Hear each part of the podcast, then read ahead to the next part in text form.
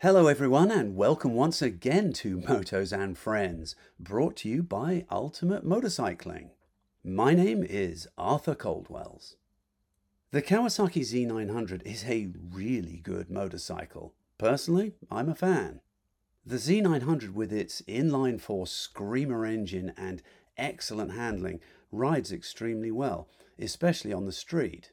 However, it does have a few shortcomings, especially if you have a penchant to take it to a track day occasionally. That's not to say you couldn't have fun on it, of course you could. However, Kawasaki has released the SE version of the Z900. Senior editor Nick De Sena gives us his view of whether the fairly significant upgrades are actually worth it or not. In our second segment, editor at large Neil Bailey chats with Ducati aficionado and collector Max Nicholson. Max has owned and ridden many classic Ducatis, among them his very special Hailwood replica MH900E. This was a hand built, limited edition tribute machine designed by the legendary Massimo Tamburini. In 2002, Playboy magazine cited the MH900E as the most beautiful motorcycle in the world. Only 2,000 were built over a two year period. Max and Neil take time to chat about his various bikes and some of the interesting additions he's made to his version of the iconic MH900E. We hope you enjoyed this episode. So, this is Kawasaki's, we'll say, up spec model of the Z900. It joins the the SE badged family with a few extra performance parts. And in the case of the Z900, it gains uh, a brand new Öhlins S46 shock. So you get a hydraulic, or sorry, not hydraulic, but remote preload adjuster along with uh, rebound damping adjustment. So it's not a fully adjustable shock, but a definite definite big upgrade from the stock unit on the base model Z900. You also get an upgraded uh, Showa fork, fully adjustable.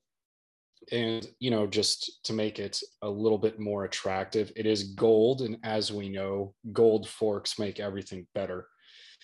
So that's a scientific fact in. Indeed, we do. Yeah. Um, if it's gold colored, it must be good. Indeed.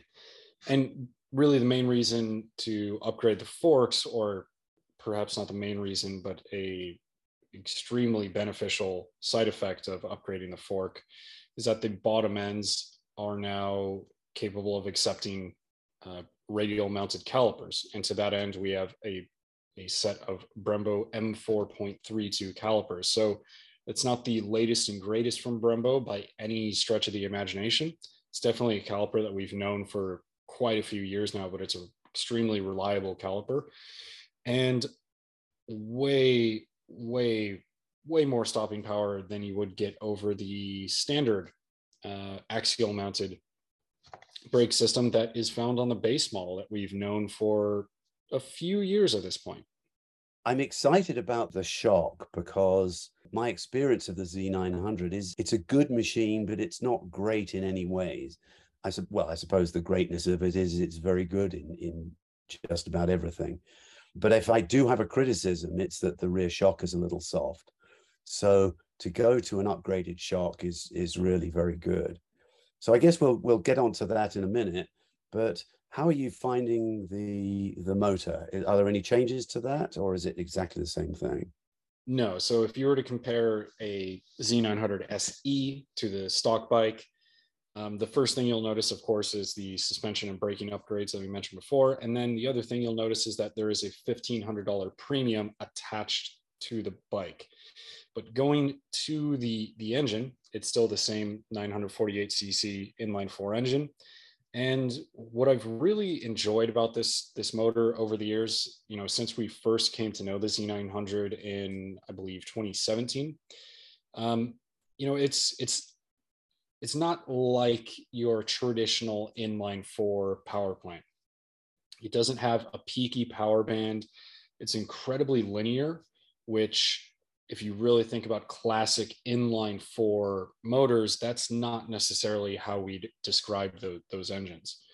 you know, you do have some good low end torque. You have a huge mid range to play with, which is really useful when you're street riding, just commuting, you know, doing your daily errands and things like that. And then when you actually get out in, into the canyons and start having some fun, you still have plenty of power to just scoot around without constantly shifting gears and things like that. And then, of course, as it is an inline four, there's still a lot of top end, you know, grunt to play with if you really want to wring its neck and, and get into it. Of course, you know, the other thing that they've done with this engine, you know, since we first met it, is that it is geared, I would say, on the lower end of the spectrum. So that's how that engine can really get into its stride quickly. You get into the power band much faster, much easier. And while I wouldn't say it's anywhere near delivering the kind of torque that a, a twin would, it's not that sort of nothing going on below 5k sort of in classic inline four cylinder experience that's not the case at all but you know that said this engine is incredibly versatile and whether you're street riding canyon riding commuting or just slogging down on the freeway you can sort of do a little bit of everything with it which is what the z900 if you if you look at that description the engine that sort of applies to the rest of the motorcycle as well. Yes i would completely agree with that. The thing i like about the engine on it so much is that it's well firstly is it's a screamer it produces power all the way to the red line so although the total horsepower output of i don't know i think it's maybe 125 horsepower um, does not you know, is not an exciting number to be able to tell your friends. But the truth of it is, is like you say, with the slightly lower gearing um, and the the snappy power band on it, the bike is really incredibly responsive, and it feels faster than shit. I gotta say, it it, it probably isn't, but on the street where you know smooth riding and and picking lines and and, and so on is rewarded well the smooth throttle on it is is really good. The motor feels fantastic to me. I'm very impressed with it. Yeah, yeah, and some of that excitement probably comes from the fact that it is geared, you know, relatively low if we compare it to other sport bikes in class. And horsepower wise, uh, Kawasaki North America doesn't cite uh, performance numbers. They do cite torque, but they do leave out horsepower. However, having you know this this engine has a history on the market so it, it has some data behind it if you look at dyno sheets from it you're going to see anywhere from 113 to you know um, upper into the i would say like just shy of 120ish depending on where this dyno is so it's kind of right right in the ballpark with your mt09s uh, uh, your your ducati monster um, your 890 Duke R's and 890 Duke. So basically, you know, in that sub uh, 1000 cc middleweight, quote unquote, uh, naked bike class, it makes roughly the same horsepower, albeit it uses a different engine configuration than, mo- than most of the bikes in the class. But um, you know, it's it's on par with everything there. Um, you know, sort of the other thing to mention too is that this bike, when it came out, you know, back in 17, it really had this mission statement of doing more with less. And what I mean by that is it wasn't the most technologically advanced motorcycle on the market. It came to market with basically no frills whatsoever. So no ride by wire, no cruise control, you know, uh, rider aids, things like that. It was your your bare bones box stock absolute pure motorcycling um, experience, you know, in in in a market that's really become quite technologically advanced. Now, with the the last update that the Z900 received, it did get some ride modes. It got uh, you know traction control and et cetera, et cetera, and that's all very good. But um, you know, it still has a a I want I don't want to say a true ride by wire throttle because it still uses uh, cables up to you know its throttle body. So there is some electronic management, but it's not 100% there. Um, and even with a more antiquated system, you know it it does have a fairly smooth throttle. I, I would say. I would say that of the three riding modes, you have sport, road, and rain. Sport's the most aggressive one, but it really doesn't take it to the same sportiness that a, a thoroughbred sort of super sport would. So it's still try, quite streetable, if that makes sense. It does. So getting onto the chassis, the big change, as you say, is is or one of the big changes is the rear suspension. So I'm very curious what you think of the handling. Yeah, overall, I think that uh, you know the the Z900, its handling is is interesting, right? Because the bike is on the heavier side of the spectrum. If we refer to the spec sheet, its wet weight is going to be um, you know just shy of 470 pounds. It's something like like 468 pounds. So it is on the heavier side and there is a very specific reason for that. We have to remember that one it's an inline four cylinder powered engine so a little bit more mass a little bit more going on right? Then we have a steel trellis frame and you know a fairly simple aluminum swing arm things like that. Um, and that's really kind of given it at a baseline, even when you ride the stock base model Z900, I would say that this motorcycle platform requires a little bit more effort to steer and get on the edge of the tire than maybe some of its competitors, say like the 890 uh, Duke R, the Triumph Speed or Street Triple 765, and R and RS and all this iterations in the MT09. Um, now that's a, I would say kind of a comment that cuts both ways because it is incredibly stable, but it does take a little bit more effort to get on the edge of the tire. Okay, cool. What I didn't really dig about the base model is that the shock in particular could be described as a little bit soft. So what happens in those scenarios is as you get on the gas, you're exiting, exiting a corner, a softer shock will tend to compress. It kind of loads weight to the rear kind of extends that rake and trail a little bit and not necessarily makes you run wide, but it really hinders a motorcycle steering as you're trying to accelerate super hard because now you're you're altering uh, weight transfer and really biasing it to the rear. In this case, they've done a really good job in the sense that when you see Öhlins branding and you know upspec Showa you know things like that what happens is you go oh okay they're really going for that racy feel across the chassis. And that's not the case here at all. They've still really honed in on the fact that it is a street bike first and foremost. So yes it does have more support at each end compared to the base model but they don't take it to that step where it's not really a street bike anymore. If you get on this thing first thing you're going to notice is that yes it is actually compliant I don't want to say plush, but it's still quite comfortably sprung and damped. So it gobbles up potholes nicely. You still get feedback from the road, and there's more support when you're braking. So as you you know really hammer on the brakes into a corner, or when you get on the gas, it's just a far more compliant and poised motorcycle throughout you know its spectrum of activities. And on the shock front specifically, having that extra compression damping in the circuit really allows it to hold its its chassis geometry as you're getting on the gas. So i think in that regard it does much better. Now the one criticism of that upgraded shock is that it's not fully adjustable. However you do get the fancy remote preload adjuster which makes testing this thing pretty easy because as you're just riding around you can kind of crank um, some different settings into it but that said, yeah, the the shock itself is a big upgrade, as is the the fork. That's good to hear. Uh, my experience is that the bike handles extremely well at you know relatively uh, modest speeds, but as soon as you start really wicking it up, that's when when the the shock starts to show its weakness.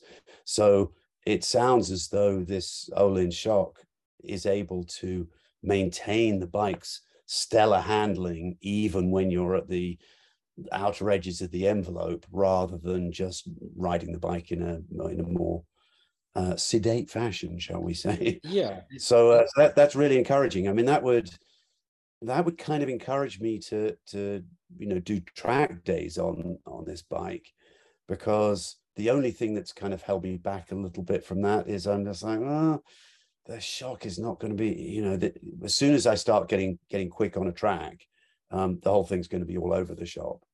Um, it's you know, weaving and wobbling its way around. And the bike really isn't like that. It, it, it sounds unfair because the bike isn't like that. The bike's really good. Um, but I, I, it really sounds as though this upgraded shock is going to give this bike a whole new dimension. Yeah, it's it's really kind of pushed its performance envelope a little bit higher without detracting from its main uh, characteristics. So although exactly. the Z900 does require more input to you know uh, initiate steering and things like that, it is the proverbial motorcycle on rails. Once it's on the edge of the tire, it pretty much stays there and goes where you need it to go. You know, the only thing that's really going to get it out of shape uh, on, in respect to the SE is when you're dealing with some of those really heavy compression bumps at high speed. And you know adding a bit of preload and rebound into the mix definitely helped settle that. But you're still fighting the fact that it is a motorcycle that's on the heavier side of the spectrum for this this class overall. So once that weight really starts going in a direction then you can feel some some chassis movement. Um, but it doesn't happen anywhere near as soon as it would on the base model. So the upgraded shock is something that you'll notice pretty much right out of the gate if you're familiar with the platform. And what I want to reiterate is that they haven't taken it to that extreme where sometimes with up spec models that do get the beefier suspension can really detract on comfort in the name of performance.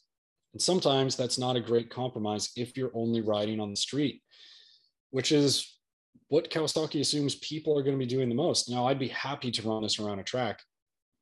Um, obviously, that's not its intended purpose, as most of the bikes in, in this class, uh, or I can fairly say, or all of them. Um, you know, they're all they would all be fun at a track day, but really, they're street bikes, naked bikes. That's what they're supposed to do. Exactly. Yeah, and you know, the shock definitely helps out. Again, the the sort of takeaway here is that it does lack the compression adjustment, which I'd really like to see, you know, especially at the price point that we're in. Um, when this bike came out, it was just the absolute, you know, one of the best values on the market, trading blows with the MT09 in terms of, of, uh, you know, value, you know, uh, but the reality is, you know, this bike and the MT09 are very different beasts. Um, and that's a subject for another day. But kind of, kind of going on to the fork, uh, since we didn't really hammer that, I did mention that it, it has more support in the front end. That is very true, just right out of the gate using the stock settings. There's a lot more compression support, definitely some more rebounds in, in the circuit and things like that. And this all helps, you know, across the board. Again, it's not taken to that extreme, but because it is the SE model and it gets the upgraded brakes, that's probably something we should mention next. Absolutely. I find the brakes on the bike again. It's a, it's a similar kind of story to the handling. Um, in in normal usage, the brakes are are really very good. I mean, they're they're very powerful. They have plenty of feel. They're excellent. They're great. But again, once you start getting towards the outer edge of the envelope, then uh, it's it, it, all starts to show its its weakness a bit. So again, I would imagine the upgraded brakes really takes that level and pushes it several stages higher. What are your thoughts on that? Yeah, for sure. You know, we should also note that uh, with the the four piston calipers that it gets here, radial mounted, and that's the big thing. That's the big benefit. You also get some snazzy steel braided brake lines, which is you know, nice touch. So overall, you have the upgraded brake uh, calipers. You also have an upgraded radial master cylinder and steel braided brake lines. So from top to bottom, it's an upgraded braking system in the front of the bike. In the back, it is, you know, the, the same the same components, but really there was never an issue with the rear brake. Um, I don't think anyone was riding the Z900 base model for the past few years and complaining about the rear brake at all. The issue was, and just to kind of get into the nitty gritty of it, the standard model now um, uses axial mounted uh, calipers. So when you compare an axial versus a radial mounted caliper, the radial mounted caliper can exert far more force on its rotors, thus allowing more braking performance. Now, with all of those aforementioned parts, the new master cylinder, steel braided brake lines, and upgraded uh, radial mounted calipers, there's also another thing to mention. We have standard rotors instead of petal style rotors, uh, which have the little cuts out of them. Fairly small distinction. And to be quite honest, I don't have much of an opinion there. But um, the braking performance, yeah, it's it's a cut above an axial setup, and that's just kind of uh, I, I'm not going to say that's a night and day difference. It's not this life changing sort of experience that that makes me rethink every decision I've made prior to riding this motorcycle. But you know, the reality is it is better. You get more attack, there's more braking power, and there's more feel. And the feel is something that I think I would actually stick on to. Thinking back to when the last time that I rode this bike, you know, at those lower paces, the axial setup and um, non-radial mounted cylinder on the stock bike lower speeds, smaller inputs might not have that same sort of um, fine control, I'll say, as the, the setup that we have on the SE. And, you know, that really helps whether you're doing some aggressive riding in the canyons or just trolling around at, at parking lot speeds. And, you know, if it helps at low speeds and high speeds, I see that as a fairly significant benefit so right off the top, you know, you're talking about a $1,500 price increase over the base model. You get the suspension that we've already covered and said that it's doing a-okay and helps out the bike in a number of ways. And now the brakes. And if you think, oh, I can just get a base model upgrade, well, not so fast. It does have different bottom ends, so you need to upgrade from there. And there's going to be complications with swapping out the front ends on a different bike already. And then you have the shock. And realistically, if you're buying an upgraded Öhlins shock, you're probably going to be spending anywhere from seven to twelve hundred dollars to begin with. I'd say seven is on the extreme low end option. It's probably more like eight to twelve hundred. Then you have the braking system too. So fifteen hundred bucks for all that performance in terms of the hard parts. Kind of doing okay, uh, in my opinion. You know, MSRP is now 10, 10 7 basically but so a lot of extra stuff um, going on there. And we should all also mention that it has a, a specific livery as well. It's definitely good value for money, and I think they're sensible upgrades. In my experience with brakes, a radial pump at the makes a big difference at the lever. Oh yeah. Being able to change the the ratios or the manufacturer being able to change the ratios. Radial master pumps have a lot more power and make the brakes feel a lot better. Radial calipers don't make such a difference at the lever. What they do help with is if you're in high pressure braking situations, such as at a track day, they handle the heat a lot better. The calipers can be made out of one piece of metal instead of two pieces that are bolted together uh, that expand at different speeds and, and that sort of thing. So radial mounted calipers make a lot less difference to the rider, but they make a lot of difference to the performance of the brakes when they get hot. Yeah. And that reduces things like brake fade and you know it keeps braking consistency throughout your experience, whether you're cruising along or hammering them. Exactly. So in other words, the rider won't notice the difference of the radial calipers per se unless they're at the track and then it makes a makes a huge difference but in in normal riding the radial pump makes a big difference to the rider it's immediately noticeable yeah. and, and, a big improvement yeah of course you know the master cylinder is the thing that that we interact with that's sort of our interfacing object we'll say to the to the braking system so anytime you upgrade a master cylinder go from a um, a standard master cylinder to a radial mounted cylinder, uh, master cylinder there is an appreciable difference, even if you change nothing else in the system. Okay. So, my, my one criticism of the bike, actually, in terms of riding position, is the seat is one of these forward sloping seats. So, if you're riding in jeans, um, you find yourself giving yourself a wedgie when you're when you're riding hard, and uh, it's sort of fairly irritating. I, I, the bike isn't uncomfortable, but it definitely has that sloping seat. I rode the Yamaha XSR 900 recently, and it does not do that, and it was actually a noticeable relief to me. So, have they changed the riding position or done anything about that?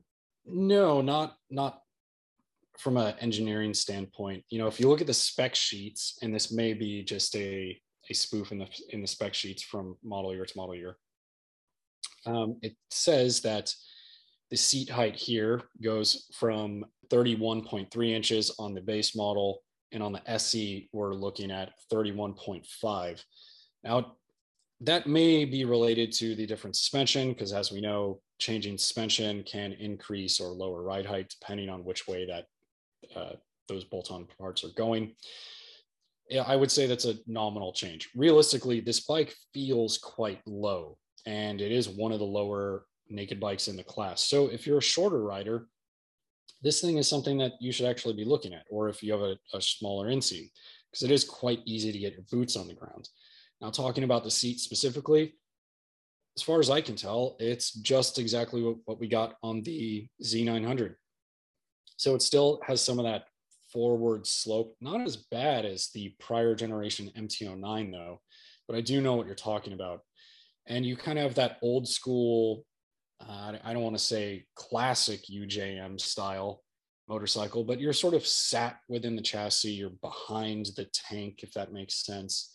And you have some back swept bars, which I, I would like for my own personal taste to see less sweep, just so you're not kind of elbows in but uh, you know the with the forward sloping seat seat that you have noticed, what I would mention as well is the seat to peg ratio. Again, we have that 31.5 inch seat height, relatively low, and on the upper half of your body, you know, it's a common sort of new, leaning neutral riding position. You know, you have a pretty neutral reach to the bars. You're sitting neutral upright, it's all pretty neutral.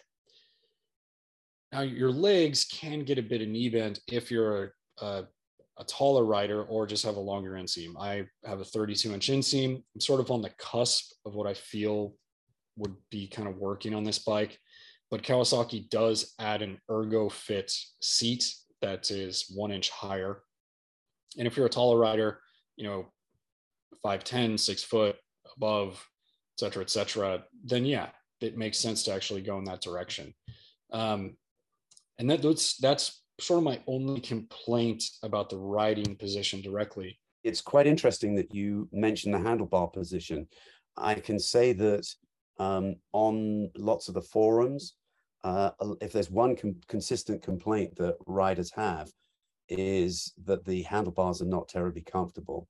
I have to say, I found exactly the same thing. In fact, the handlebars gave me almost started giving me a sort of a, a tennis elbow almost feel. And it was basically because the handlebars were too far back and they were twisting because of the angle that it put your wrists at, it would push your elbows in and and obviously put some sort of strain on them that I couldn't necessarily feel. But on longish rides, I would develop this weird tennis elbow uh, I did the old redneck cure of uh, rolling the handlebars forward a little bit within their mounts. So I rolled the handlebars forward about, I would say, probably an inch. Um, and what th- th- what that then did was spread my hands out a little bit wider and lift my elbows up a little bit, and it completely fixed the problem. Yeah, and it is it is one of those observations that's interesting because you don't really notice the back sweep until you start trying to ride quickly. Yeah, um, true.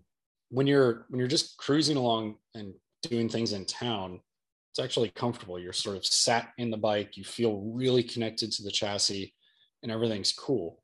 When you start trying to get your elbows out, then that back sweep kind of keeps you in nice and tight. And that's what I mean by that classic Japanese motorcycle feel. If you really think back to you know bikes of the 80s and 90s and stuff you know a lot of bikes had those big uh, i i don't want to say riser bars but that's what they are So the riser bars with a pretty hefty back swept, you know, sort of um, profile to them.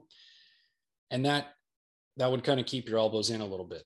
And the sportiness of the motorcycle may not agree with that in certain respects. But it's also really going to depend on the the you know the dimensions of your body.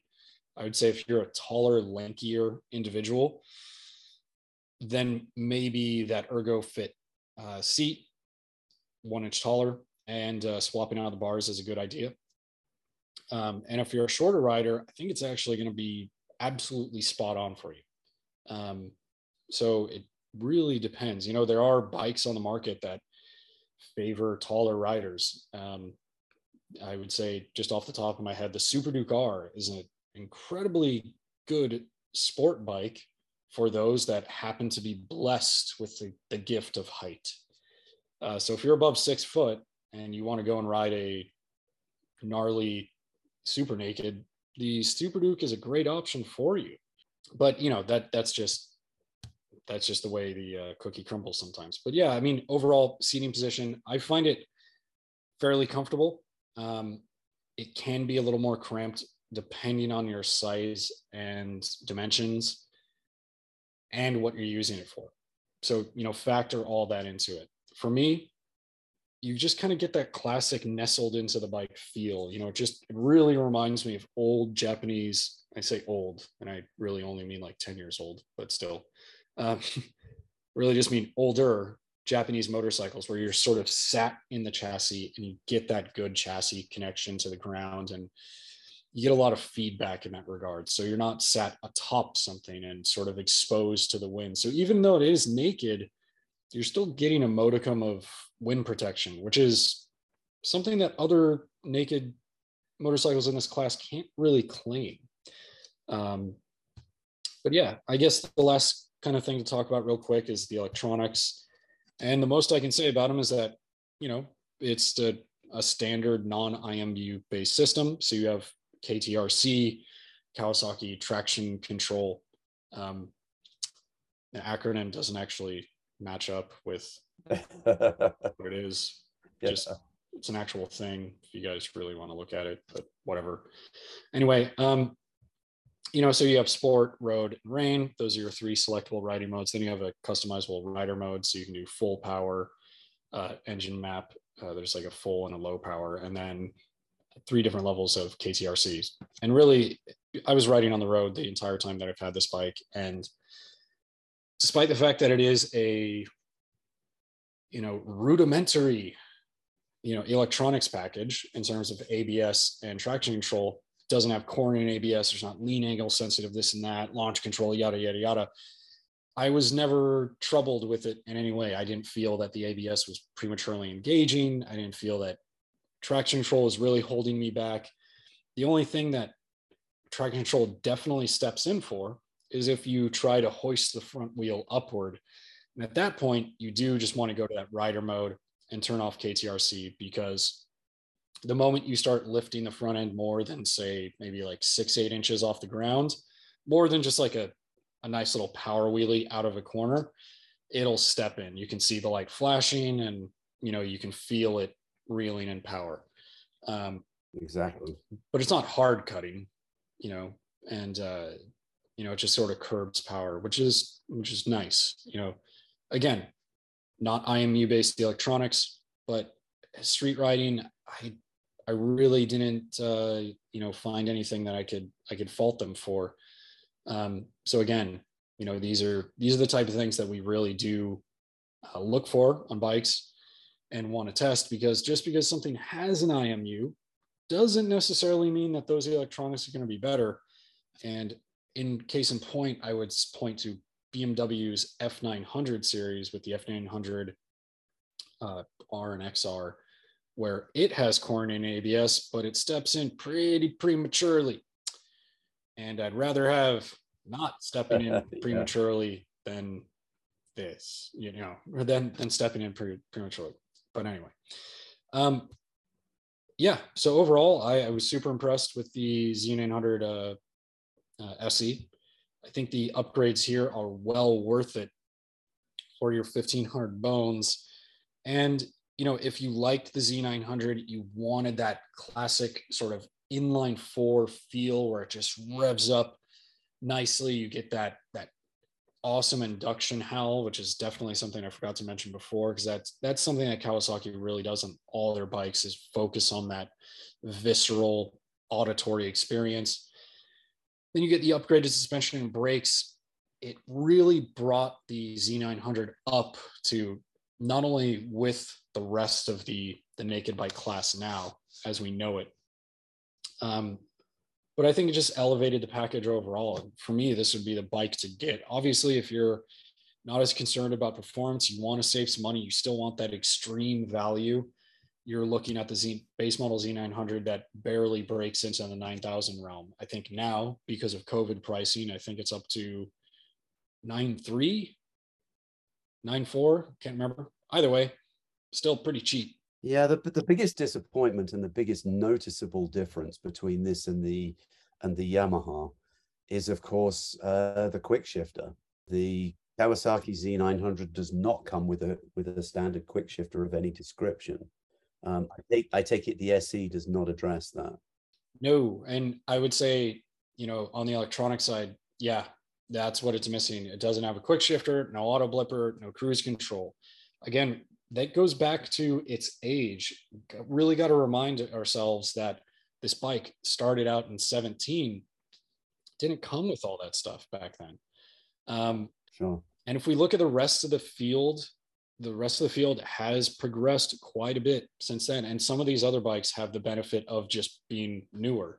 So they're using newer technology. The MT09 was updated in 2020. The Monster was in 21, the 890 Duke R came out swinging with a whole host of uh, fancy electronics right out of the gate, albeit they are accessory options per KTM rules. But no, it, it has, you know, the KTM has a, a, a quick shifter setup as well.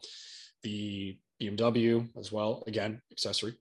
And uh, I'm forgetting another bike. Oh, these the Triumph Street Triple 765 RS uh, quick shifter and auto blipper there as well. Again, some of these bikes are newer. The Street Triple did come out around the same time. I think that was 18. But more expensive motorcycle right out of the gate, always was. So not quite apples to apples. It's, you know. I think it's time for Kawasaki to kind of up their game in the in the gearbox shifting area. But other than that, I would say this bike is is a is a great machine that is being able to to ride at a at a slightly higher level than just the, the the, standard version. Yeah. And again, it doesn't detract from its core mission, which is be affordable, be simple, and be a good street bike. And that's the thing that we always have to remind people because when you get into these up spec models or just models that have quote unquote racetrack pedigree, sometimes that detracts from the road riding experience.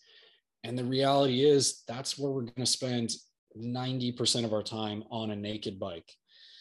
As cool as track days are, as much as we talk about them, most buyers are going to be on the street with these things. And that's where we really got to focus our our assessment. And yeah, you know, that that's something that I really appreciate with this this upgraded suspension is that they didn't take it to that next next level. Yeah, it, it's a superb street bike, and they have not spoiled that in any way. Oh yeah. All right. Good stuff. Hey, uh, thank you very much for your um, time and your uh, insight. Greatly appreciate it as always. I will look forward to talking to you again. Cool. Thanks. In our second segment, editor at large Neil Bailey chats with Ducati aficionado and collector Max Nicholson. Max has owned and ridden many classic Ducatis, among them his very special Hailwood replica MH900E. This was a hand-built, limited edition tribute machine designed by the legendary Massimo Tamburini. In 2002, Playboy magazine cited the MH900E as the most beautiful motorcycle in the world. Only 2,000 were built over a two year period. Max and Neil take time to chat about his various bikes and some of the interesting additions he's made to his version of the iconic MH900E. So, Max, um, you know, you're sort of here tonight because you've got a bit of a problem, really, haven't you? It's a Ducati thing. And this started when you were, what, about 11 years old with a small Honda? Yeah, it started with a Honda, but before that, it was a uh, moped, a 50cc Puch, I believe we called Well, them. we had a lot of those in England. So, yeah, Right. great little bikes. and uh, and then it shifted to the Honda. Um, and the Honda, I don't think my parents worried too much about it because the back wheel was blown out. All the spokes had pushed through the rim, and I took it apart and I put a whole roll of duct tape on the rim to hold the spokes in. Put it all back together, and it held. And I rode the hell out of that bike. So, that was a little Honda 125 dirt bike. Yeah, like a little cross bike. Yeah. Yeah, and you were, what, 10, 11 years Yeah, old? probably 12, 11, 12 years old. And did your parent? They they weren't real privy to the to that. I kept it kind of off to the side and in the back in the playhouse in the corner and did my best to make it look as unrideable as possible, but I was ripping it. So, that was where you got the taste. But then you sort of went into mountain biking and road biking, pretty heavy duty. huh? Right, rode mountain bikes for probably the next probably 10 or 12 years. Yeah. Got into road riding, a little bit of mountain bike racing with the Bike Source crew. Yeah, Uh, yeah. Shameless plug. Yeah, and yeah. um sometime around 90 the late 90s I saw the uh monsters and I was like, man, I got to have one of those. So you came back. That was the what the 750 Monster Dark. right? Correct. And Air cooled. air, air cooled, flat mat uh, tank, mat, mud guard, and uh, I rode it a little bit too hard and may or may not have over revved it at some uh, track days in Savannah. And by over revving it, I completely cooked it and uh, sent it up to BCM to have a big bore kit put in it. So this is when the problem began. And that's when the Beginning of the end. right? and that was the uptick into the Ferracci high pipes and the billeted rear sets. And I was kind of going backwards, doing it all on a 750, but it helped me understand modifying Ducatis, and it went downhill from there, pretty much. I like it. I like Yeah. it. Yeah. So when you, so you modded it out. You did track. Did you do track days after it was built? Um, yeah, I, I did, um, and I did those with you know Jim Calandro and U.S. Desmo. Yeah. Again, these degrees of separation. I mean, Calandro's a great friend of ours. I mean, we've done these track days. Yeah. There's not a better place to go learn to ride on a track. don't, I don't think so. You don't think so? I think I think US Desmo was one of the best. Oh, I'm saying they're yeah. yeah, they're the, the the the track days are so everyone's so helpful. The old birds help the young guys, and Mm. it's a very it's a great place to learn. But started riding track days on the uh, modified bike, and then started finding my way into other Ducatis. And I, and I failed to mention to you earlier, it was a 2001 996 that I had Oh. after the Monster. So I jumped to a 996 which is quite a significant jump up in horsepower and handling and braking. everything. Yeah, you know, yeah. two valve to a four valve bike. Can't believe I forgot about that bike. We've had the pleasure of going through so many, but Yeah. um, that was my track bike for a long time, um, the 996, and then I started falling in love with the with the vintage stuff. And that's when you went to the 900 SS. That's when I was um, looking at the Cycle Trader, Mm-hmm. which for the young folks, that's where you used to buy motorcycles from. Yeah, they were like newspaper things that you had to open, you had to go and buy them, look in them, and look at pictures. Right, And you so- couldn't enlarge them or touch on anything. Yeah. and this uh, there was an old nine like a 76 900 super sport at a um, used car dealership in the back corner that used to belong to the owner and i went up there and looked at it and i offered a salesman 1500 bucks for it and the wiring harness was ripped out and it had been modified for track use. It didn't have any of the instrument cluster just a big old white tachometer. It was beautiful. And uh, that's what really sent me down the, the vintage hole was that. And it took me a couple of years to get it right with a handmade exhaust. Um, you know, They were a little bit finicky, those things, weren't they? I mean, you had to do it right.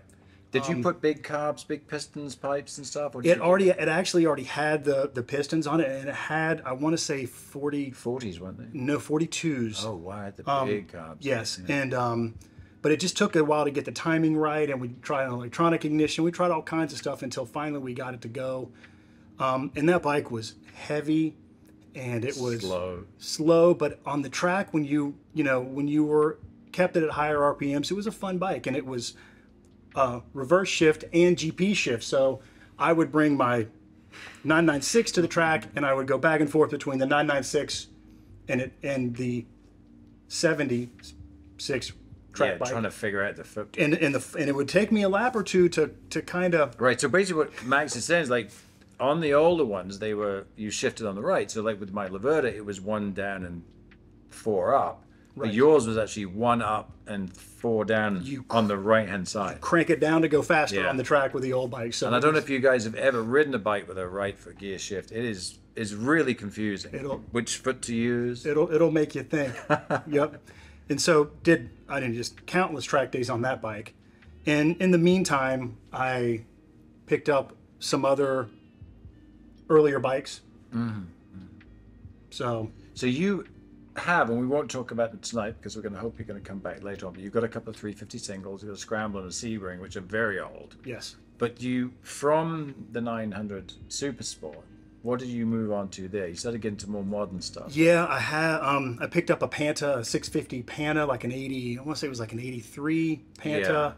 Um, and I- Not, not terribly well known in this country, I think the 650s were. They? Right, and it was really hard to find the last little bits for it. Yeah, Um, yeah. But yeah, not very sought after. They they seem to be picking up some some steam in Europe now. I'm seeing a lot more people uh, Yeah. restoring them because they're the other some of the stuff's kind of getting out of out of price point for a lot of people. Mm.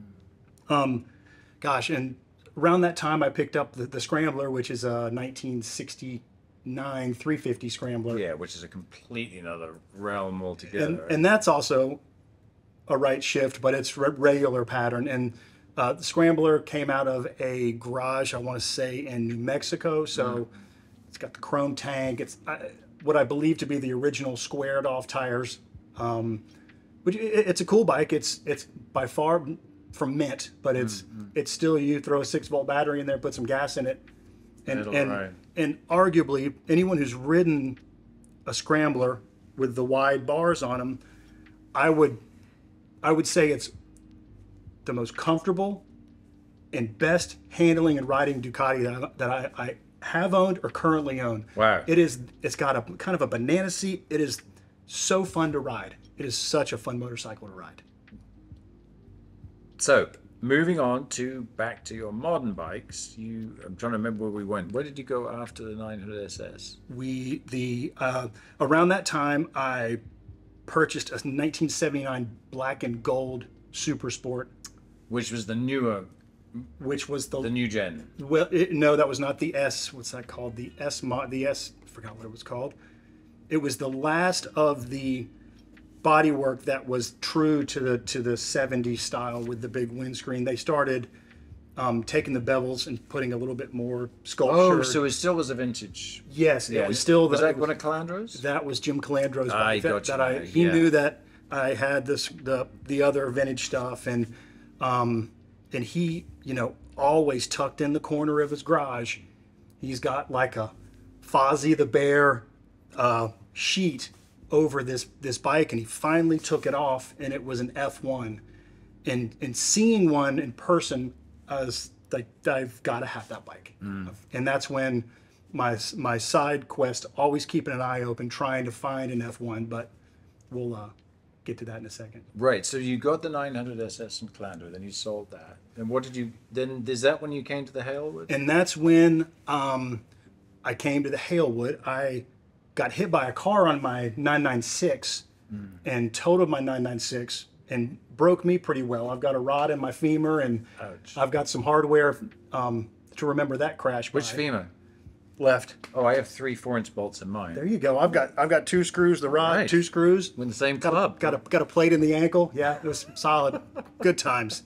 Um, so the 996 went on to greener pasture. Um, and about that time, I had you know been watching the Hailwood, and you know the story of Ducati selling these things over the internet. They were the first company to sell out an entire run of anything, like a vehicle wise, um, on the internet. They only made one or two, from what I understand, for uh, one of the big motorcycle shows in Europe, and they had such a good response to it. That's when they said we're going to do a quick run. They're supposed to do a thousand, and they end up making two thousand.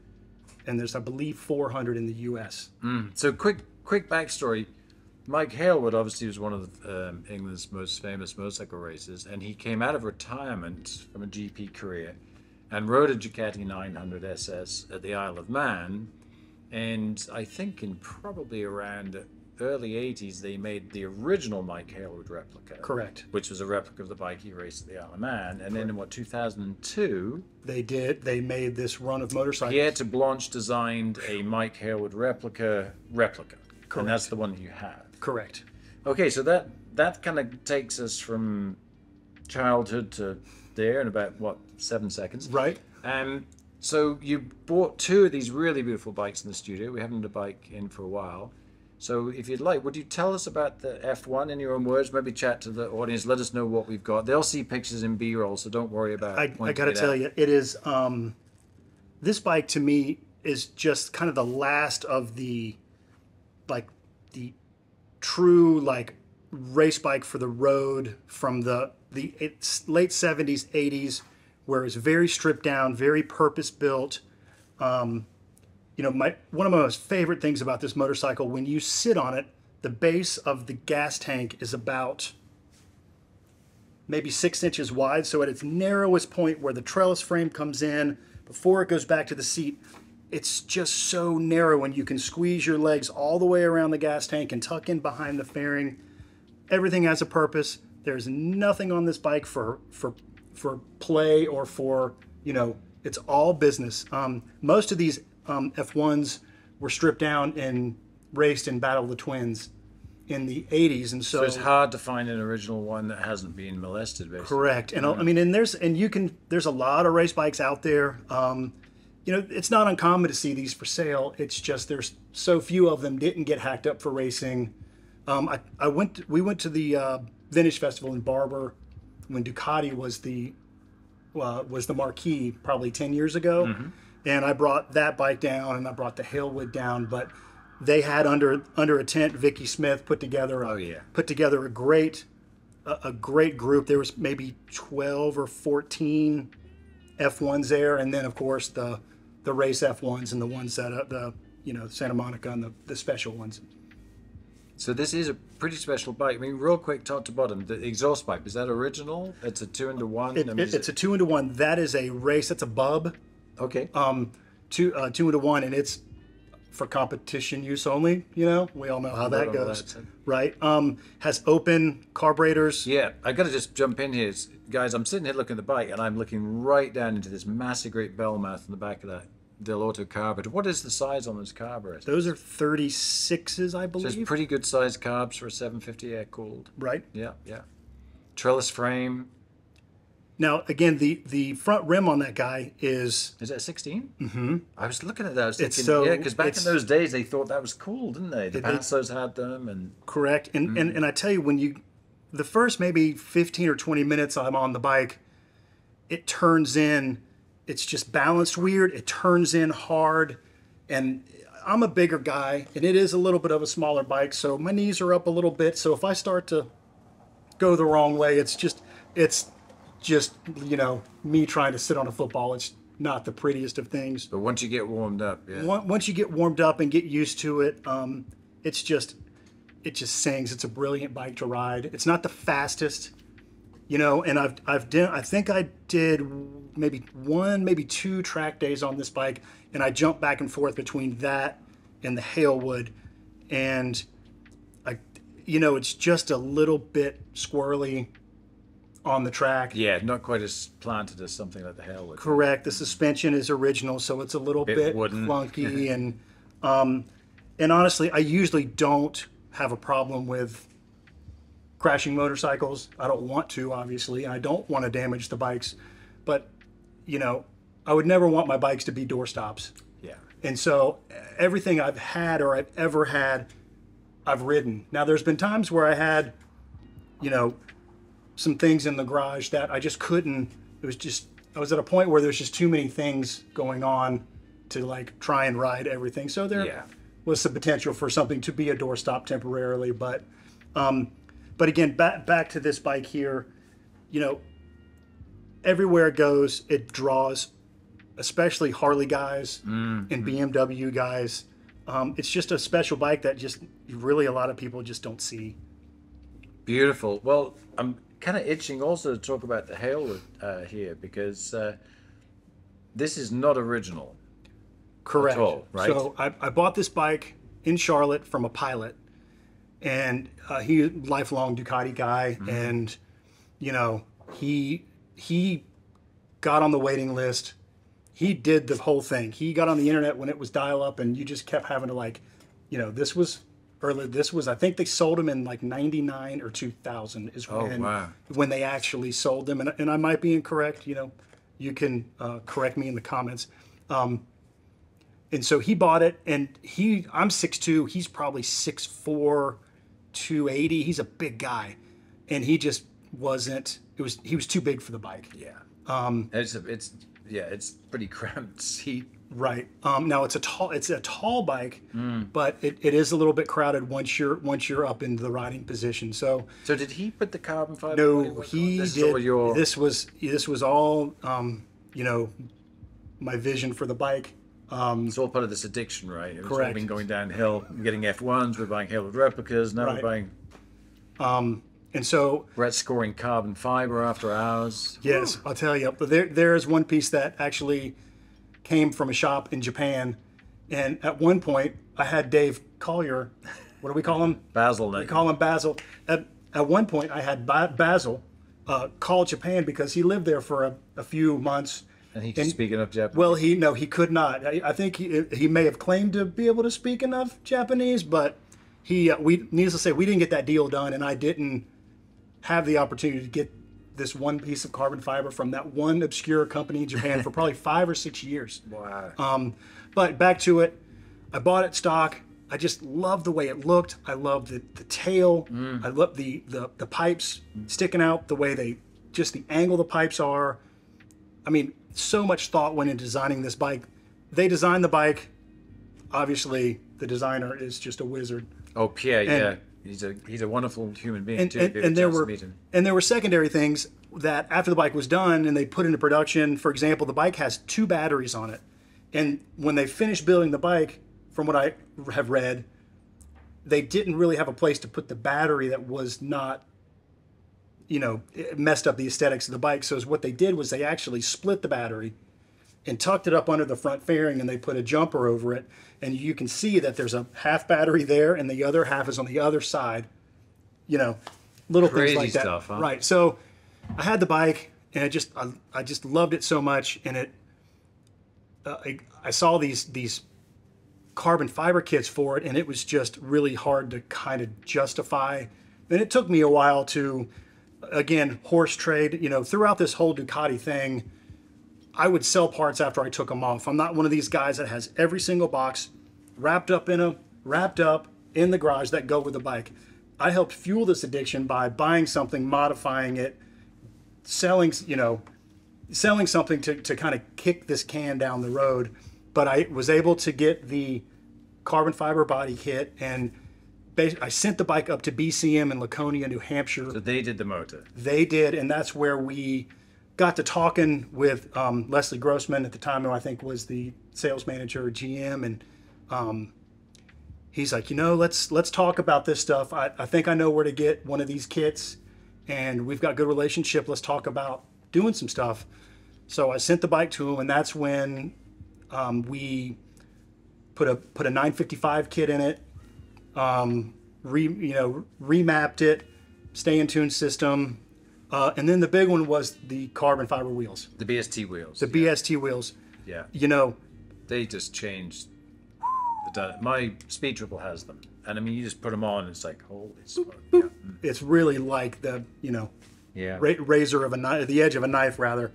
Did you did you polish the triple clamp yourself? Um, No, that came? that was a design cue. so it was the, the polished triple clamp, the back of the speedometer, Mm. and uh, you know they just they just got the details, the chrome, or the little bit of polished aluminum around the headlamp, the, the the support. You know, this was the precursor to the Sport Classic line. Yeah. Without this, no Sport Classic. And Dave had a sport classic, right? he did. He may have had two. I think he had a he had two at one time. Yeah. Um, Well, Max, so- I got to tell you, that thing is absolutely beautiful, and you really don't see a you don't see a lot of the the new gen Hail replicas, and to find a carbon fiber one with the wheels is perfect. So.